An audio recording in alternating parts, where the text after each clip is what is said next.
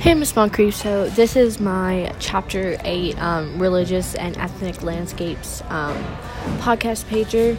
And one thing that really stuck out to me straight ahead, like going straight in, um, was fundamentalism.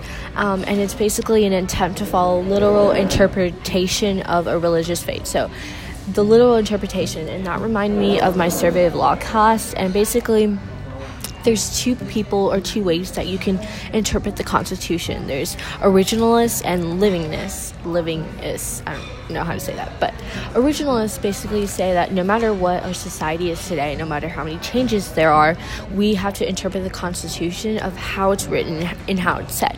Originalists say that we can change it and we can interpret the Constitution to how our society is today.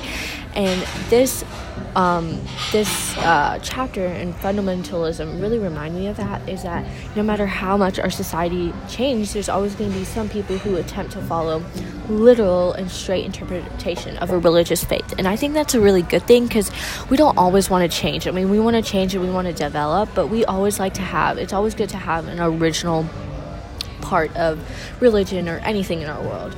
Um, we it also talked about spatial dimensions and about how, um, how, how basically history played a lot into where our religion is, and you know this chapter um, really like really went into that about how like where history happened or where something happened 100 years ago made a big influence on what religion started there and what religion was brought up there going along with that, I've read in other books and articles that, um, and we talked about this in sixth grade social studies, and that um, groups and religions um, are spreading and developing, but they're also at a certain place because of history is. And this chapter definitely confirmed what I've read before, and it's basically history has so much so much play in everything, but so much, so much play in religion and the spreading of it and where it started developing. I believe that without all of our different types of religion, parts of people would definitely be taken away and people would be left like different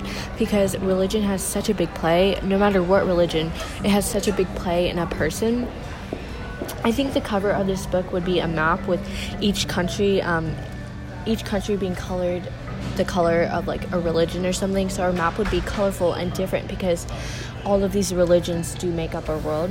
And yeah, so that was my podcast pager. Always remember to embrace your differences because they make up who you are. And yeah, so that's about it.